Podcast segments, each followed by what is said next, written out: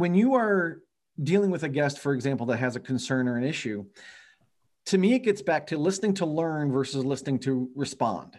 Right. Mm-hmm. And I found that as I would hear the same complaint over and over again, I would listen just to respond. I would just be waiting for that guest to stop talking so that I could tell them exactly what I had told the last 10 guests or whatever it was. Right. But when I really listened, started to learn to listen to learn, and I listened more with an open mind, and I was actually taking in what they were saying. I wasn't solving the wrong problem, which I had been in the past, right? Um, I was actually taking in everything of that situation, maybe asking some clarifying questions so that I could figure out what truly is the issue, so I could figure out truly what is the right solution. Welcome to the Attraction Pros Podcast, where we discuss the latest trends and challenges facing the attractions industry today. We chat with some of the top leaders in the field and provide resources that will help develop your career in this great industry. I am Josh Liebman. I am obsessed with the guest experience and helping attractions make that their top priority for success. And I'm Matt Heller. I am passionate about organizational effectiveness, leadership development, and employee engagement. Now sit upright, hold on tight, and get ready for the Attraction Pros Podcast. Hey, Matt, how's it going? It's fantastic, Josh. How are you? Good. What's so funny? I don't know. You started laughing when you uh, when you said hello, and I don't know. It got me laughing. I don't know why. You know, we just have a good time here on the Attraction Pros podcast. I think I think that's what it comes down to. Question for you. Okay. What is, or have you ever even calculated this? What is the longest amount of time that you have gone without riding a roller coaster? And, and, this doesn't include like as a child. This is like from the time that you started liking roller coasters. Right, right. I would have to say, I, you know, I, I hadn't calculated it, but um, last year during um, 2020 during the, the the height of the covid pandemic um, i was supposed to go on the big 2020 cnc coaster nerdcon trip um, that got canceled but i was still able to ride the legend at arnold's park in iowa. So that kind of um, ended my drought but it wasn't until so it's probably been a year. So 365 days, I would imagine somewhere in there. But I know your drought has been a little bit longer. It is north of 500 days. So as of this recording, I have not been on a roller coaster since February 28th, 2020. And that was West Coaster at Pacific Park at the Santa Monica Pier. You know, I wrote it because I was I was out there yeah. and you know, I, had been on it before, and I mean, it's it's a fun ride, right? I mean, it's yep. it, it's nothing really to. I mean, it's it's a, it's a great ride. It's not the the biggest, the fastest, anything.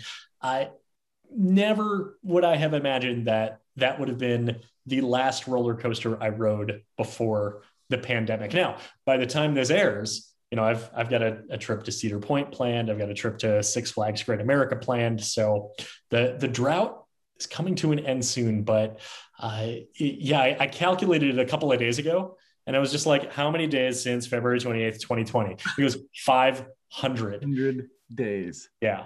But this episode is not to talk about my roller coaster drought. It's to talk about your recent roller coaster trip, CNC Coaster NerdCon 2021. That's right. This is a nerd out episode where we get to talk about roller coasters for one full hour, right? Exactly. Roller coasters and theme park operations and guest experience. And, you know, dare I say there might be a life lesson or there or two in there. Um, but yes, so in a couple of weeks ago, uh, when this aired, uh, two friends and I went on what I call the Coaster NerdCon um, 2021, and we visited eight parks in eight days. So maybe maybe nine if you count Fun Spot as two, but we didn't really get to do anything at the Orlando park. Anyway, so we went to Fun Spot in Orlando. We went to Fun Spot in Kissimmee. We went to SeaWorld Orlando. Um, we went to Universal. We went to Busch Gardens in Tampa. We went to Wild Adventures, Six Flags over Georgia, Dollywood and Carowinds. And in that time, like I said, we rode a lot of stuff. We learned a lot of stuff. And you know, usually on the Attraction Pros podcast here, we're here, we are here to, to interview, you know, great people in the industry and talk about, you know, great ideas and things like that. And yes, this will be a bit of a nerd out uh, episode for for the nerds and enthusiasts out there. This one's for you. So, why didn't you visit FunSpot in Atlanta? It just wasn't on the agenda. You're you know? just waiting for that RMC to come. Right? That's what it is. maybe, maybe. Um, you know, as much as we'd like to include every park on every trip, um, we do have to make some concessions, and we have to make you know so there's there's certain time restraints. And I know there was a, tr- a Twitter thread recently. Somebody was asking you about uh, some some advice on planning these these trips, and you know you get into okay, these are the parks we want to uh, want to visit and then there's well there's driving time in between and you know how long do you want to drive before you stay at a hotel or do you want to drive all the way to the next park and then stay at a hotel and wake up so you can go to dollywood bright and early in the morning or whatever it is so um, there's a lot of those concessions that have to be made as well so about 10 years ago uh, this was when actually speaking of uh, RMC. This is when New Texas Giant opened at Six Flags Over Texas. And uh, so it was me and, and, and, a few buddies, and we said, "Well, let's just go to Dallas." We were all living in Orlando at the time, and uh, and let's go go ride New Texas Giant. And then we're like, "Well, we could fly or we could drive. It'll be a little more economical." And then it was, "Well, if we're gonna drive there, these are the parks along the way." And it's like, "Well, if we're gonna go here, this one's just a couple hours out of the way." And it's like, "Well, if we're already going here, this one's just a couple hours out of the way." Um, I think we did eleven parks in eight days yeah, uh, and so including some of the ones on the the list that you just uh, you just mentioned, and uh, it was, you know, I don't know if I could do a trip like that now. It was, I would say, very efficient, or maybe it was just very aggressive and impatient. Yeah. But anyway, uh, I would love to hear about some of the lessons that you learned on this most recent trip of yours. So where where do you want to take this? I'm completely unprepared. I have no idea what we're going to talk about, which I'm really excited about. So you tell me where you want to uh, where you want to take this and where you want to start. I first want to start with sort of an overview of the employees that we saw. Okay. Because right now we're talking uh, so much about our staffing issues and getting employees to work and those kind of things. And i gotta say at the parks that we went to every single one of them those employees were working their butts off right? Yes of course there were some people that looked a little tired because of short staffing. And, and as we talked to people at just about every one of these facilities they all talked about being uh, you know a bit short staffed but to see the dedication of these employees to see how they were, you know, interacting with guests and how they were, um, you know, certainly on rides being as safe as possible, you know, that kind of thing.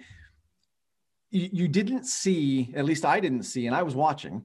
You didn't see, you know, the the people that didn't care. You didn't see the people that were just going through the motions. You know, you saw people that were were working hard, yes, but you know they were they were dedicated to making the experience great for people. And um, like i said some may have looked a little tired but they were still they were still giving it their all. So i want to give a big shout out to all the employees at those places that we went to um, because of that that effort. And as as I talk about a lot, the reflection of the leadership teams at those at those facilities for for getting those teams ready to go do you have any specific examples that you'd like to share? I, I was following you along on Twitter, and uh, I don't know if this fits in with this key lesson that, that we're going to talk about, but I remember seeing a rainstorm and a big table umbrella that was used as a regular umbrella. And I think that was at Fun Spot. I don't remember which park it was. Yeah, um, that, but absolutely that that fits in. That was at fun spot in orlando and that was our first park. We arrived in in orlando. Uh, my buddy who flies in from boston and i got there and then um, one of our other friends already lives in orlando so we all uh, you know got picked up at the airport and we went to fun spot orlando first. And pretty much as soon as we walked in we took a picture of ourselves in front of a you know a fun spot sign which we do at every park. Pretty much five minutes after that before we got to do anything monsoon. in Orlando. In Orlando, can you imagine that? No. So we are under this sunshade, which was doing its best to keep the rain out as well. The drains in the in the walkways were doing their absolute best to to keep up with the rain. Although there was a little bit of rain coming into the the picnic table area that we were in we were standing on top of the picnic tables because it was just so wet and so so nasty but what we saw was that we're in the video you're referring to was there was an employee who was who took one of the um, like big sunshade umbrellas that they use at the go-kart track and this was from one of the go-kart tracks at at um, at fun spot and he was using it to keep guests as dry as they could be you know going from the the covered go-kart queue to another area that had more um, uh, more covering and they could get inside and use the bathroom and that kind of thing and he made at least five or six trips you know, going back and forth with this umbrella. And it was kind of interesting to watch because, like I said, I think he was trying to keep them dry. I think they were already pretty wet, but the symbolism of him taking that umbrella that that's not what it was really supposed to be used for. And, you know, having, you know, guests undercover, walking them over to another space. I just thought it was a great sort of out of the box way to, um, you know, serve the guests and keep them, keep them, um, keep them dry or dry-ish. Um, but it was one of those situations where you wouldn't expect to see that, right? And and it's not something you can put in a manual. And this is actually something that I was going to talk about a little bit later. But you know, it was just this, and you know, truth be told, transparency, I don't know if somebody called him over the radio and said, "Hey, get one of those umbrellas and and do this," or whether it came from from his his heart. But the impression was that he was taking care of the guests in a way that was not in an SOP. This mm was not something you could probably train for, um, but just something that was impromptu based on the situation. And I think that's one of those situations where you know you give the team members empowerment you let them kind of think on their own a little bit and not everything has to be by the book when it comes to those special circumstances or special situations and i think it really did make a, a big impression on the the guest. Also i will say this i posted it on linkedin as well and that's probably my most liked uh, linkedin post ever. Wow. People are reacting to it they, they thought this is this is really great. Well what i think is interesting is that uh, it, it was actually very, very simple what he did. He used an umbrella as an umbrella but like you said that it was it was not for its intended purpose and it did require a little bit of thought of okay it's raining it's a monsoon it is a normal occurrence in summer in central florida umbrellas and ponchos you can buy them over here but if the guests are over here well even just getting to that one location is not going to be you know, it, it is not is not going to work to keep them dry. Right. Go karts probably not open right now because of the weather. So here's something that can easily be transported, can be easily used as a makeshift handheld umbrella, and can provide more coverage with it too. So you're right. There was definitely some some out of the box thinking there that whether it was his idea or whether it was a suggestion or maybe he does this every single day, I think is now something that maybe maybe wouldn't necessarily make it into an SOP, but is just, hey, here's the type of creative thinking, and here's an example of what we can do to keep guests dry when it's wet out. Right. Well, and and it was interesting because I was talking to um, a group of leaders recently about this and kind of sharing that experience with them as well. And you know, we kind of got into this conversation of, well, how might this change operations, right? You know, mm. maybe they keep a bin of umbrellas over there or or some ponchos over there at the go-kart track so that if the, if this does happen again and it's going to be you know just a monsoon and they want to get people out of there and keep them as dry as possible that they have a mechanism to do that not lifting this umbrella that you know if the wind caught it incorrectly it could have gone flying and it could have it potentially could have um, you know been a been a worse situation. Luckily that didn't happen. Um, but i just wonder if that does happen daily and we see this all the time right? The things that are trends the things that happen over and over again eventually there's some sort of change in a policy or change in a procedure so that we can deal with it a little bit more effectively. Mm-hmm. yeah absolutely. So uh, so that's so so how would we categorize that? I i just wrote down on, on my little notepad here the employees are knocking it out of the park. And i know that that was I, I think i wrote that down even before talking about you know that examples right there. But would you say employees are finding creative solutions to standard issues and problems? I think so. Um, I, I would also say that, you know, it's it's it's a bigger issue than just training, right? It's a bigger issue than just empowerment. I think there's also a recognition component where if someone does this, then they need to be recognized that this was a good thing, right? And other people need to see that that kind of thinking, that kind of, you know, over and above exceeding expectations type of thinking that you talk a lot about that that has to be recognized as a good thing so that it's encouraged with other staff members as well. Um, so i don't know if i answered your question about how to categorize that but um, i also have another example of a, a, a, crew that really went above and beyond in my opinion.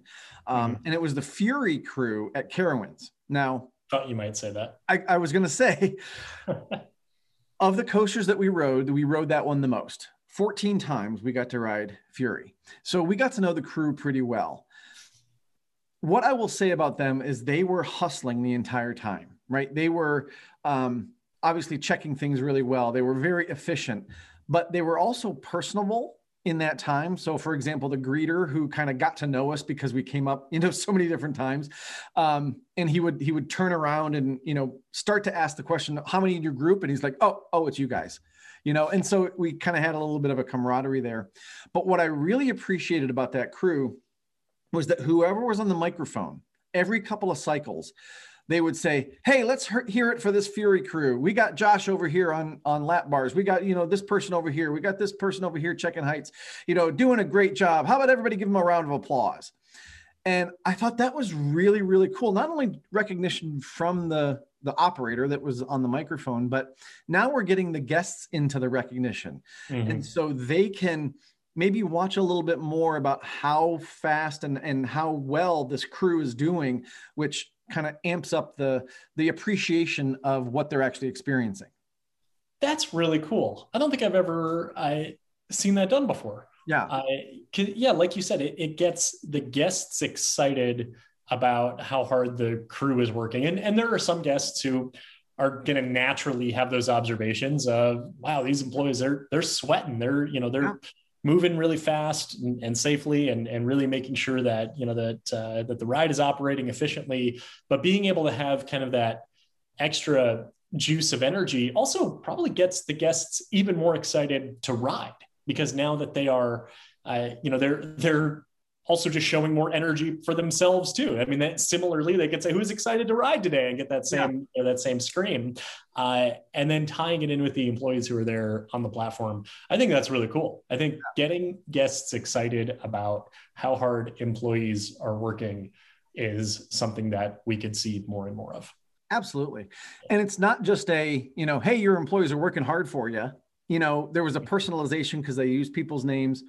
I also think because you could kind of hear the spiel a little bit before you got onto the ride platform, that it helps people that are waiting in line to to understand that the crew is working really hard. Mm-hmm. and so that even if you are waiting for a half an hour or 45 minutes or an hour or whatever the wait hap- happened to be that the crew is going to get you on and through that attraction as quickly as possible. So you know we talk a lot about the fact that people don't mind waiting they just don't want to be forgotten and they right. don't want to um, feel like you're not working hard to get them through. But if that crew is working as fast as they possibly could, um, then then the waiting doesn't seem as bad. And I do have to say, that's one other thing that I noticed um, about our our interactions just with employees as well and with the guests is that there were some times when we were you know in a food line and we've heard this on social media a lot that there's places where you're waiting 45 minutes to wait you know for for your food and things like that. And we did have one of those experiences but the people behind the counter were hustling.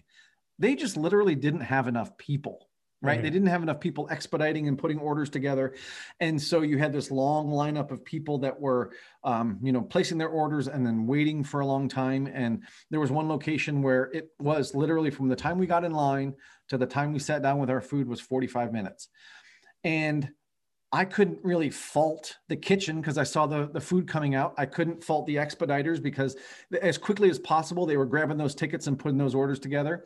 The people on the on the counter um, uh, in the counter area. They were filling the drinks and putting those as, as fast as they possibly could.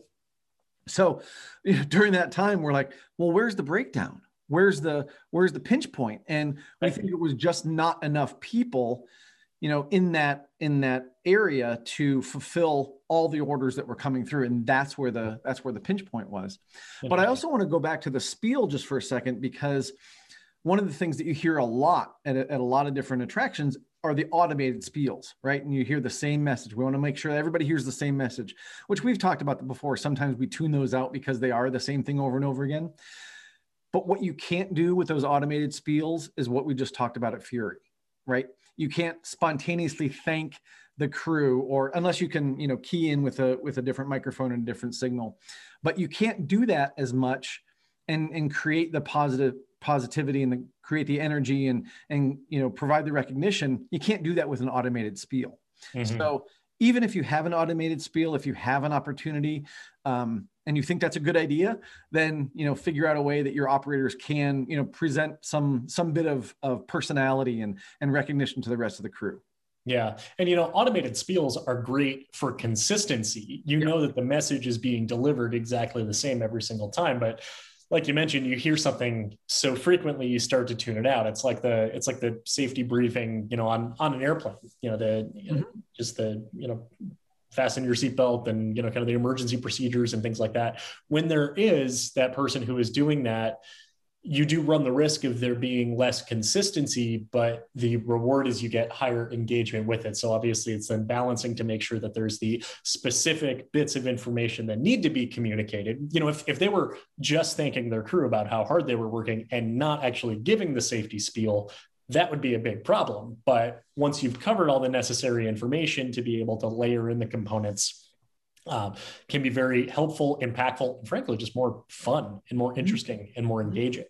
One of the things you mentioned uh, was about uh, the long lines, but the employees who were who were hustling, and that there wasn't necessarily any, any pitch point. There were just maybe more guests than there, you know, guest to employee ratio, or maybe maybe not enough staff. But seeing those employees working really hard to fulfill those F and B orders, or for the the ride crew moving through uh, shows the guest that efficiency is being maximized or, or mm-hmm. optimized. Mm-hmm. Uh, when I talk about guests' expectations a lot, I talk about guests expect efficiency. They expect that a queue will be efficient.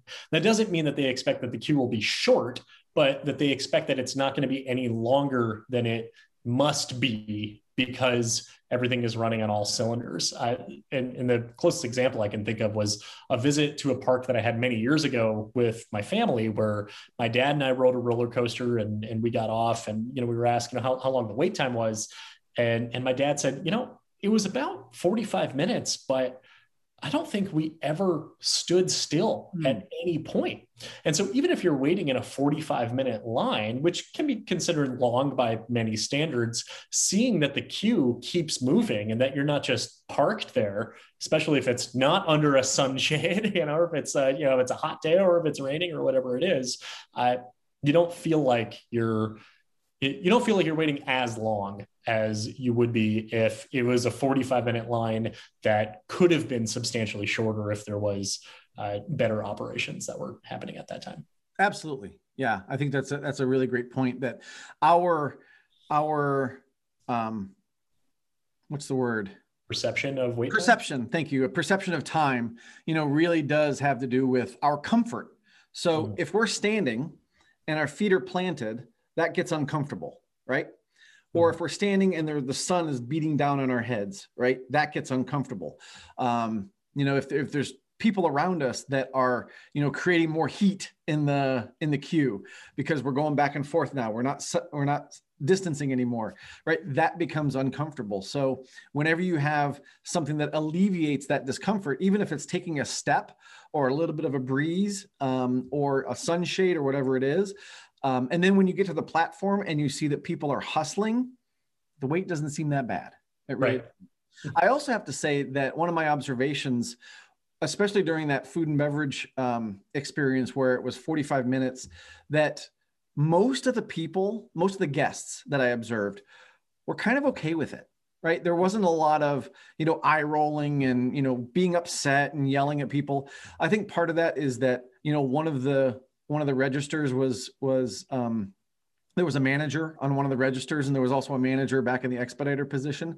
Um, and so I only saw a couple of people like going, you know, and and like vis- visibly sighing and and kind of being a little upset that it was taking so long. But everybody else seemed pretty darn patient. This reminds me of an experience I had a few days ago as uh, my my wife and I uh, were driving home. We went to go visit, um, you know, her her parents, her family for a week, and we stopped at a Wendy's, and we had basically the exact opposite of what you just described.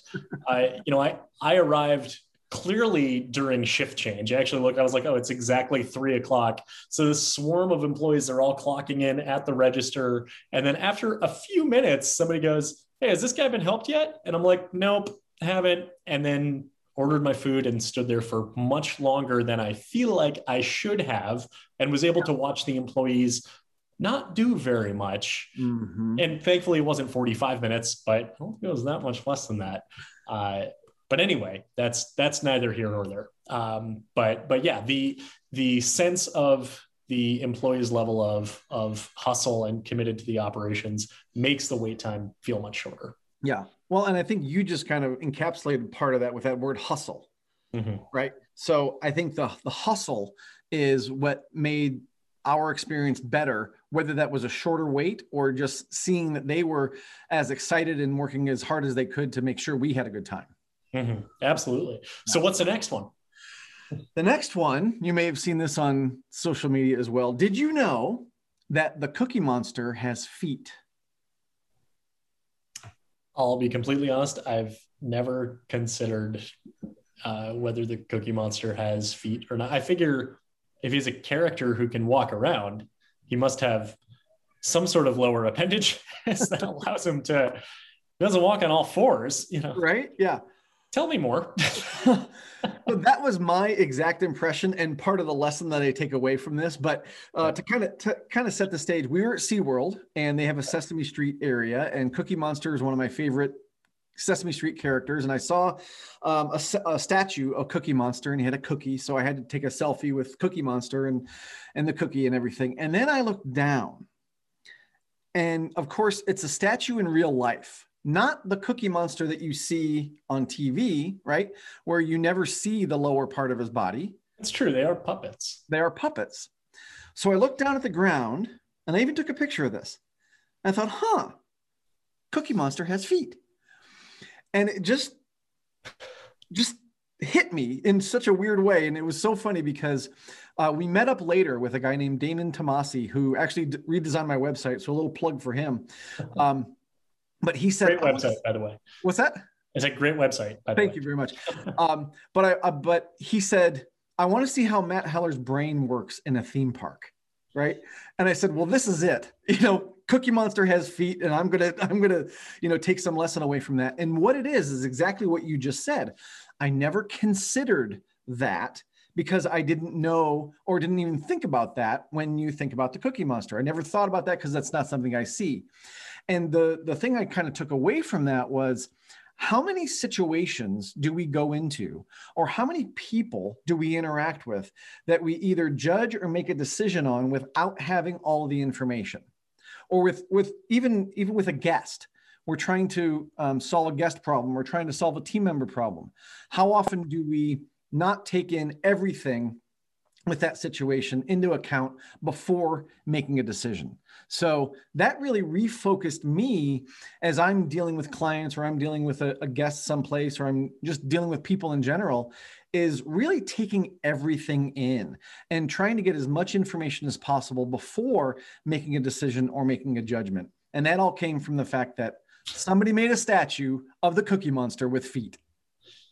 Can you now take that lesson and apply it to something that is uh, you, I, I, don't want to say real world because that implies that Cookie Monster is not in the real world.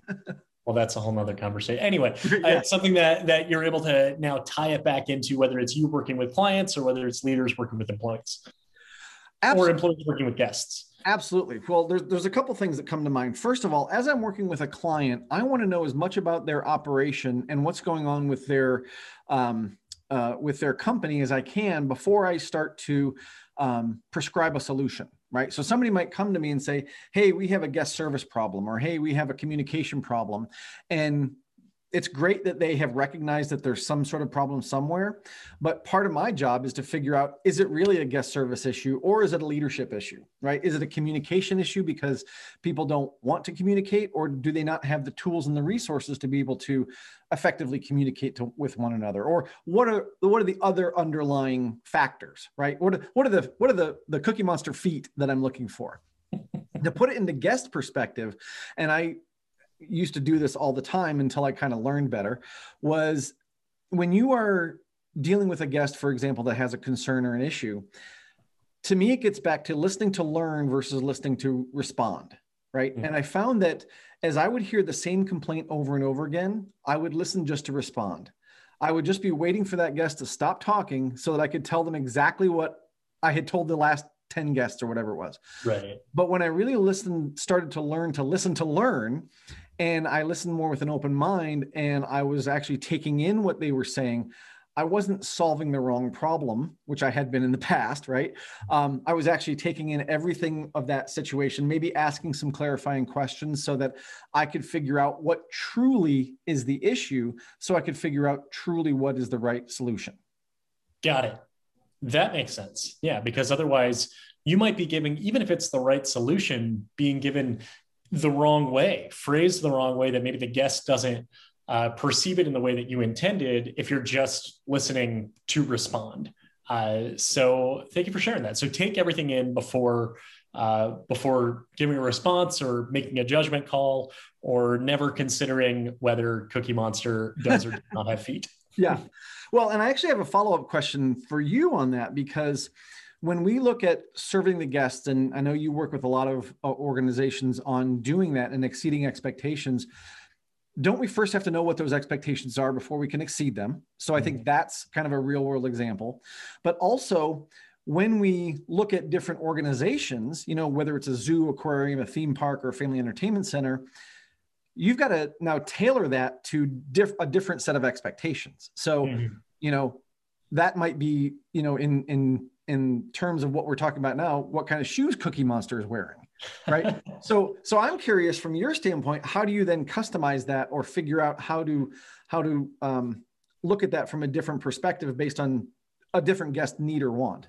Sure. So let's look at a couple examples that you've given already. Let's talk about the guest expects efficiency. So when you are riding Fury, seeing the staff with that hustle and maybe calling each other out for for their great work and building the energy on the platform, so you get you know everyone's you know their their hearts are pumping, you know, and, and getting really excited about it. Uh, that works very very well in that environment.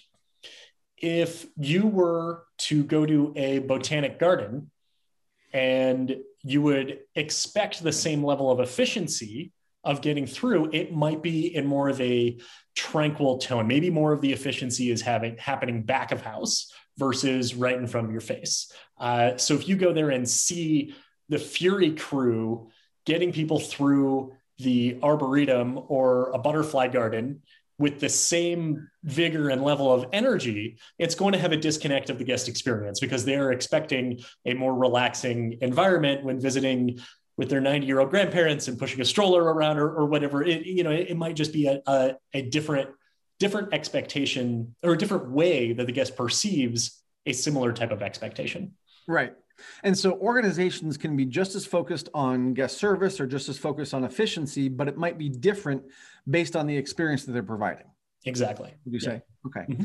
yeah. And and you also kind of touched on this. I would also tie this again back to employees because we may be making decisions as leaders that we think are efficient because we're making a decision that impacts the entire team but half of that team may you know have a negative reaction to that decision. And i'm not saying every decision we have we make has to be you know vetted and, and approved by everybody but you know it could have a, a negative ramification that we don't even know about. Or you know let's go back to my favorite topic of generations right? Mm. and if we treat every generation the exact same or every person is the same then we're really missing out on those individual um, characteristics and again that's where you know taking in the entire person if one person is having trouble getting to work on time and another person is having trouble getting to work on time they may have two very different reasons why they're having trouble getting to work on time.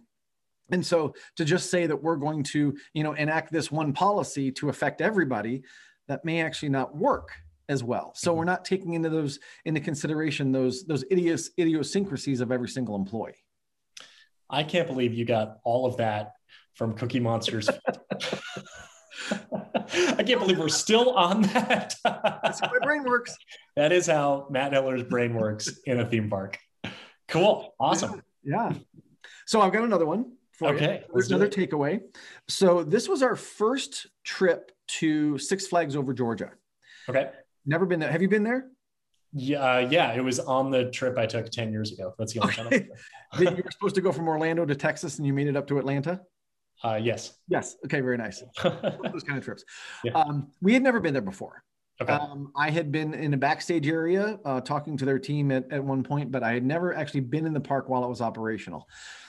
And one of the things I walked away from with that park or visiting that park is it's very unique, uh, at least in, in the layout, you know, based on other Six Flags and things like that.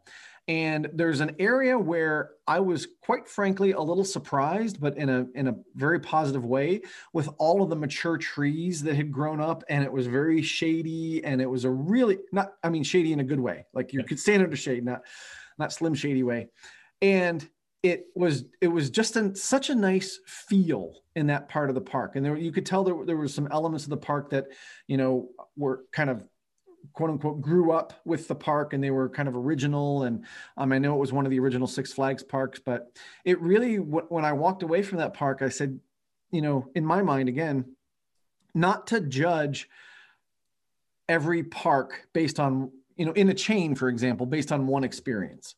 So i couldn't go to six flags over georgia and say i know something about all six flags parks right? Mm. just like i couldn't go to disney world and say i know something about disneyland about how they operate. So it's, I mean, it's a little bit of the cookie monster thing. Don't judge, you know, until you have all the information. But um, I was really impressed by what that park looked like, the the the ride selection, um, and really, we really had a great time there. So I think that was my big takeaway: is don't judge one thing, even though it may have a similar name or a similar. Um, you may think it's the same. It's not until you you've got boots on the ground and you can actually see it for yourself. So it's an interesting lesson. It's a good takeaway from you as both a guest visiting Six Flags over Georgia, having visited other Six Flags parks before, and also you as a practitioner, a professional in the in the industry that you know this is this is in your blood. What about for your average guest who who would visit Six Flags over Georgia and now take that shaded area of the park and make an assumption that if they go to Great Adventure or if they go to Magic Mountain, that it is going to be exactly the same. Do you think that that can cause any, and, and we're using that shaded area just as, as one example there, mm-hmm. can that cause uh, a disconnect if someone makes that assumption and then goes to another property that is not an exact cookie cutter replica? I think there's a couple things in that question that that come to mind. First of all, if you are going to Six Flags Great America or Six Flags Magic Mountain and you're expecting the same thing, the exact same cookie cutter experience that you would get at Six Flags over Georgia, why would you go to those places? Why not just stay in in Georgia and go to Six Flags over Georgia, right? Um, so to me, doing the exact same, you know, getting that that cookie cutter experience, and maybe that's just me. I, I would not look for that. I would want something a little different, something that had some some local flair or something different, some different rides and things like that. Um, but I do think that on a on a scale where people may not be as familiar with how different the properties can be, they will see Six Flags. They may see um, you know Disney or Universal and expect something very very similar. Mm-hmm. So I don't know if shade is one of those examples, maybe service or the quality of food or the quality of rides, maybe. I could be wrong. Maybe somebody sees those trees and thinks, hey, this every every park's going to be like this. Every Six Flags is going to have these wonderful mature trees. I don't know that people necessarily think about the, the shade part of it. Um, but if you go to Six Flags over Georgia and you ride Goliath there, and then you go to um, Magic Mountain and ride Goliath there, right? Two different coasters, two different experiences, but the same name, right? You may think, oh, it's the same ride. To me, again, I'll, I'll just make, keep it personal. I'd be excited that, that they were different because again, I don't want the, the cookie cutter experience. Is, is that going to deter from my experience if I go someplace and it's not exactly the same as some as as another place? I think from a from a, a guest perspective, if it if the if the experience is less, and I've built it up to my friends like, hey, I've been to Six Flags over Georgia. If we go to Six Flags Great Adventure, it's going to be great because my Six Flags experience was great over here, and then it's not. That's that's a reflection on me, or at least I feel it is. And then and then right. I feel like I'm I've disappointed my friends because I've recommended something to them that didn't didn't meet their the expectation that I set as a as a as a friend. Does that make sense? It, it does. It, it reminds me, you know, many years ago when I when I worked in guest communications at Universal, that every now and then, very, I mean, very rare would this instance happen where we would get a complaint that there was no backlot tour at Universal Studios Florida, uh, or that there there weren't enough like special effects demonstrations, and it's like yes, that's what you're used to in Hollywood, but this is this is there's two parks here. There's I mean there's uh, hotels here. You know, there's you know uh, you know a, a, difference of attractions and you know and, and things like that. And I think that the maybe the the takeaway from that is that the benefits of those differences or those unique attributes vastly outweigh the number of guests who will feel that as a service failure that those might come up but they're probably few and far between unless it's uh, you know i mean you know unless it's something that is one of the big anchors. If you go to a six flags parks you expect dc comics. So if there's no reference to superman then yeah you're gonna you're you're gonna be disappointed maybe because that's you know that influence one of the reasons you you know that you went. Um, and maybe ultimately these are just things to keep in mind that perhaps maybe a guest has visited another similar type of venue and we need to find the best way to invite them in and welcome them into a familiar environment and introduce them to what makes this specifically special and different than what they've seen before. Right right. Well and i think about you know different six flags parks or cedar fair parks because they are so spread out around the country that again, if I go to a Six Flags park in Atlanta, I want a different experience in California. I want mm-hmm. a different experience when I go to the one in Chicago. Cedar Fair, I want a different experience at Dorney Park versus Valleyfair versus Cedar Point, because again, I think a, a lot of the a lot of what they will look for is the kind of the local flair, the local feature. You know, so you might have a different food outlet that's local to that um, particular region and, and, things like that, where um, you know you may not have that at, at some place that can't you know you know bring people in from from you know different locations. So i mean to me that's that's something i look i look for. But to your point if i go into a cedar fair park and it's clean and the people are friendly then i would want that same thing at every cedar fair park mm-hmm. right? If i go into six flags and it's clean and people are friendly and the food's really good that's what I want at all the Six Flags parks. Right. So I think from that level of expectation, you know, you you get to you, you get kind of the 30,000 foot view of the experience, right? Which is kind of the anticipation and super excited. And then you get boots on the ground, right? And now you're walking through the park and you're thinking about, okay, what's the next ride I'm going to go to? And oh my gosh, it's hot and I'm sweating. And you know, then the the, the experience becomes much more micro and much more personal. Um, and then you start to think about okay it's not just this this um, nebulous experience that i'm talking about. It's what i'm actually doing right now. Sure yeah. You know, when you mentioned the the shaded area, you know, with with the large aging trees at over Georgia, what it actually reminded me of was Cypress Gardens at Legoland, Florida. That you can go to any Legoland park in the world, and there's many of them now, but only one of them has Cypress Gardens and that yes. you know that giant banyan tree and uh, and those unique elements of it. If you went to Legoland, Florida, and then you went to Legoland, California, expecting there to be Cypress Gardens there, that that it would be that it would be that disconnect unless you knew that it was unique and very special in that specific location. So, right, right. Yeah. Well, I think that's where expectations come in, right. right? So if the guest did, you know, a little bit of research and looked on their websites, they would see that their attraction mix is, is different and there's different offerings. Um, but some people may not do that.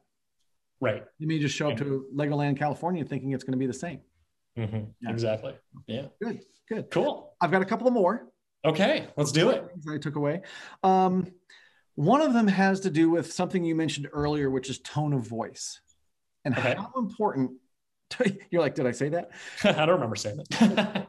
um, how important tone of voice is, especially when you're telling someone that they can't do something, Ooh. or that something is not available. And Ooh. I've got two examples that I want to share with you. Ooh, I'm excited. One, one was from one of the larger um, park operators. And the other side of the coin is actually from one of the smaller parks that we went to. So the first one was we were, um, first of all, we experienced a lot of weather delays. I think in seven of the eight days, we had a weather delay at one of the parks. So at this one particular park, there was an attraction that we wanted to experience. And we went up to the attendant and we said, you know, it was during a, a, weather delay, so nothing was open, or at least not not anything outside. And we said, if we get in, if this reopens, and we get in line before the park closes, will we be able to ride? Mm-hmm. And this, you know, paraphrase was the response. The ride is not operational right now. We suggest that you go find something else that is indoors. We cannot uh, anticipate when the ride will reopen uh, because of weather. You know that. I know that. And he didn't answer my question. Right. Right. So I said, so I kind of let him finish his spiel. I was getting a little, little, you know. You're saying he was listening to respond? Yeah, he wasn't even listening. so I said to him, I said, I said, okay. Can we, if we get in line before the park closes, will we get on? Yes. Okay. And then we walked away. And so my friends and I, of course, had this conversation about that was terrible and awful, awful tone of voice, and yada yada yada. So let's flip to the other side. That was one of the larger operators. I won't, I won't say which one. Then we get to, and I will say this one because it was a really good example: Wild Adventures in mm-hmm. Valdosta, Georgia, mm-hmm. and it was in the afternoon, and we wanted to get some ice cream. So there was a Dippin' Dot stand, um, kind of to our left, if we're kind of walking through the, the midway to our left, and then to the right there was a full um, stand where you know you go in advertised hard ice cream the whole milkshakes the whole nine yards. And so i said i'm going to go in there into the to the ice cream place just to see what they got what flavors they have in the whole nine yards. Otherwise we'll get some dippin' dots. So i walk in and as soon as i walk in i'm greeted by this big smile right from the from the team member behind the counter. Hi how are you i'm great. She goes i'm so sorry. She says we can't serve ice cream right now. I don't have any gloves. Right? She goes, we're getting gloves in just a minute. We've got somebody coming um, so I can serve serve the ice cream, but right now I can't serve you ice cream because we don't have any gloves. There is a Dippin' Dots stand right next door if you'd like to get that. But if you want to wait, you can wait for us to get some gloves. And I walked away from that thinking, well, first of all, I'm glad that she had the integrity not to serve without gloves, right? So number one, uh, but number two, just her her attitude when she told me I couldn't do something, there was empathy there. There was, um, you know, a recognition that this was probably not what I wanted to hear, but she did it in such a positive way that I was like, okay, sounds good to me, you know. So we did go get Dippin' Dots because we were, you know, impatient to go ride, ride more rides. Didn't want to wait for the gloves. exactly but but just just the difference in, in the way that those two situations were handled and to me it really came down to tone of voice so then my next question is where does that tone of voice come from right? So when someone is saying the same thing over and over again and they they have that sort of that monotone spiel versus the person who's actually showing some empathy if we kind of back up and again we'll bring it back to cookie monster's you know feet where does that really come from um, that was the question that I walked away with. You know, is this coming from from leadership and and you know telling people that they have to say something, you know, a certain thing every single time, or are are people being more empowered to say whatever, you know, comes naturally, but is is conveying the same message? Mm-hmm. You know, I think it also it not only does it go back to Cookie Monster's feet, but I think it also goes back to the crew at Fury as well. and taking away the auto spiel and saying, hey, you've got the personalization in the microphone and, and make sure you get the safety messages across and then have your personality and your personal tone with it. So it, it really is about setting setting the parameters.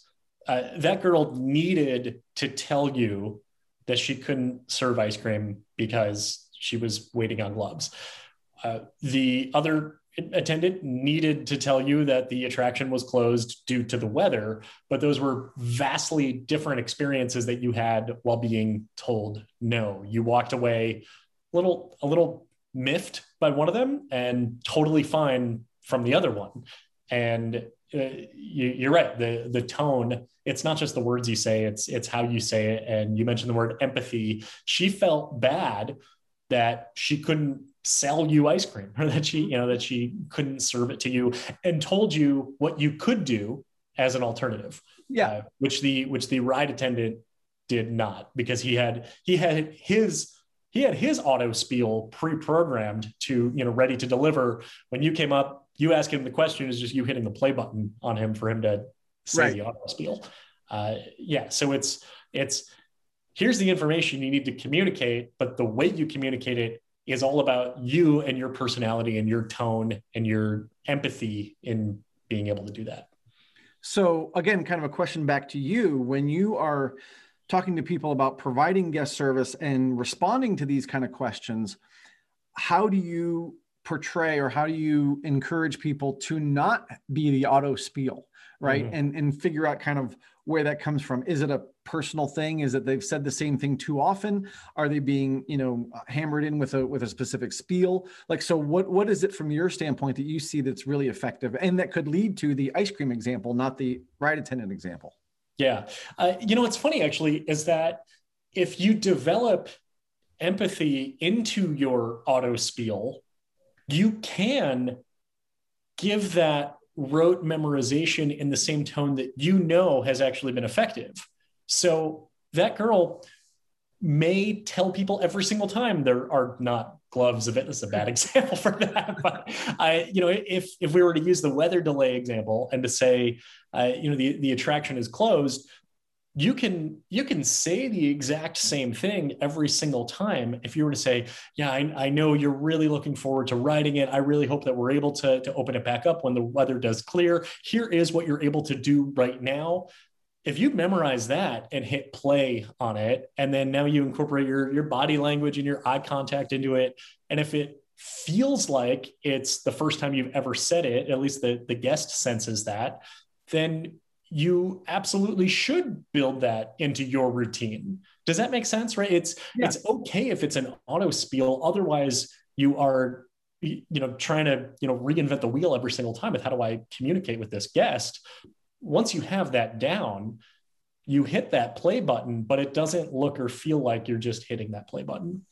Well, I, th- I think it's it's the difference between hitting a play button on a on a MP3, right, that's just going to play versus hitting the play button on augmented reality, right? Sure. That can that can shift and go different ways, um, which the human brain can, right? Mm-hmm. Um, so when I asked about that ride being open or closed, or if I could get in line, you know, first of all, listen to the actual question that I'm at, I'm, I'm asking, right, and, and answer that question.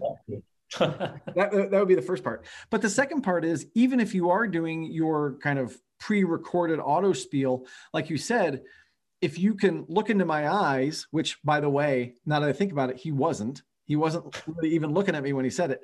Um, if you can do that then you can probably see me going and if you're just listening to the podcast i just rolled my eyes. So if you can see the guest doing that that you know that your response is not hitting home right right? So maybe I need to hit the reset button and think, did I actually hear what this person had to say? Right, right. Am I actually solving the right problem there? So right. yeah. So to me, the the lesson was really about tone.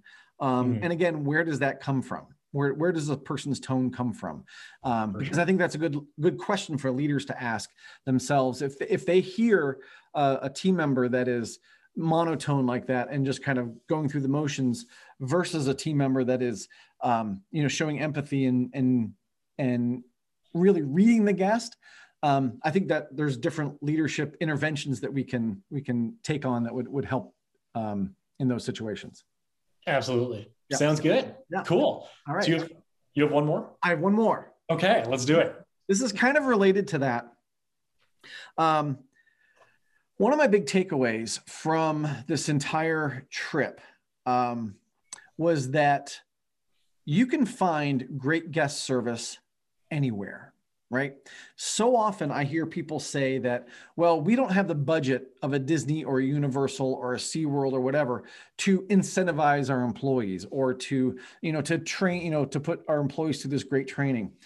Some of the best service and the examples that we've talked about tonight or today were from Wild Adventures, Valdosta, Georgia, not a huge park, and also Fun Spot right? Again, not a huge park. So there's something that those leadership teams are doing right to inspire people to perform in that way. Now, I'm not saying that the big boys didn't have good service. I'm just saying you don't have to be a Universal, a Disney, or a SeaWorld to provide great service. And I, I started this whole thing by saying, you know, the employees were working really hard. And sometimes that was just being efficient Sometimes it was being efficient and being hospitable. Um, and again, I think in all those parks, you know, we could go through each one of them and I could tell you specific situations where we had great service in different places. So again, it, it, can happen everywhere, but I think the big takeaway, the big message is that you don't have to be a, a, Disney or Universal to be able to provide great service. You just have to have the heart to do it. I 100% agree okay, there we go. yeah, not too much to add to that either. You know, I mean, it's uh, so much that you can do from a service standpoint is completely free, and it's about it's about attitude and it's about the desire for the guest to have a positive experience. Absolutely, and I think if that starts with your leadership team. And then that trickles down into your staff because they're hearing it all the time and a, and a very consistent message about that. And then they are doing it for your guests and then they're being recognized for it or maybe they're they're getting some corrective feedback if they're not doing it so well that's that's the formula right mm-hmm. and incentives and and things rewards and things like that can be nice things on top of that but that's the meat and potatoes that's the foundation sure. that, that, that'll get you there and that doesn't cost you any money exactly yeah. cool I have seven takeaways from this conversation. Wow. All right. What are they? The, the, the list. I mean, I, I, know that you also have them listed down too, but I can I can give you my interpretation, see if they sync up. Would love it. first of all, as employees are knocking it out of the park and they are finding creative issues to solve normal problems, like pulling a big sunshade umbrella to use as a normal umbrella to transport guests to a drier area get your guests excited about your employees. There's the Fury crew giving shout outs to their team members about how great they are hustling and getting the guests energized, not just to ride, but also to show appreciation for the staff. Efficiency makes long lines feel short. This also has to do with the Fury crew or even that food and beverage stand that, yeah, it might be a long line, but if you see that the employees are truly optimizing their efficiency, then it makes it feel shorter take everything in before making a judgment call, aka Cookie Monster has feet. Don't even need to get all the facts, get all the information first before making that decision or, or making that response. Uh, differences in experiences across similar locations. That's where the shaded area at Over Georgia comes in. Uh, empathy versus rote memorization, along with your tone of voice, can really impact what it is that you are saying to your guests or to your employees as well, even if it is bad news or information that maybe the guest doesn't want to hear, the recipient doesn't want to hear. Yep. And you can find great guest service anywhere. You don't need a billion dollar guest service training budget or incentive program to provide a great experience to your guests. You just need uh, a genuine desire to do it and leadership who fosters that culture. Very well done. Very Thank well you. done. Yeah. yeah. so you were listening to learn. I was, and yes. I learned a lot. I learned seven things today. what What's the most important thing you learned? Cookie Monster's feet. What? Absolutely, Cookie Monster. um, you know, I think I, I really liked the one about getting your guests excited about your employees and I I think that that can be something that uh, you know we we probably don't see too often. Not to say we never see it, but I think that that's something that uh, can very easily be infused. I'll use that word again. I used it on the last podcast too. Yes, into your operation very seamlessly, and it elevates both the employee experience and the guest experience with really no negative outcome unless you are doing that in place of any of those other expectations that mm-hmm. guests have. So uh, i think that that's that that's a really cool one. Awesome. Well yeah. thank you for letting me nerd out and kind of recap some of the uh, the lessons from cnc 21 thank you for nerding out. And you now have made me even more jealous about about uh, riding roller coasters, and I look forward to ending my drought before this episode even airs. Really, yes. really excited for that, uh, and maybe I'll come up with some lessons on my upcoming trips too. I don't know if they would take up a full podcast, or I don't know if I would have seven of them, but maybe it's been a while since I've been to a park, since I've ridden a ride. Uh, but in the meantime, for everyone out there who is watching and listening, just remember we are all attraction pros. Thanks for listening to the Attraction Pros podcast. Make sure to subscribe so you can tune in when new episodes release. And even better, please leave us a review on iTunes. For more information, visit attractionpros.com.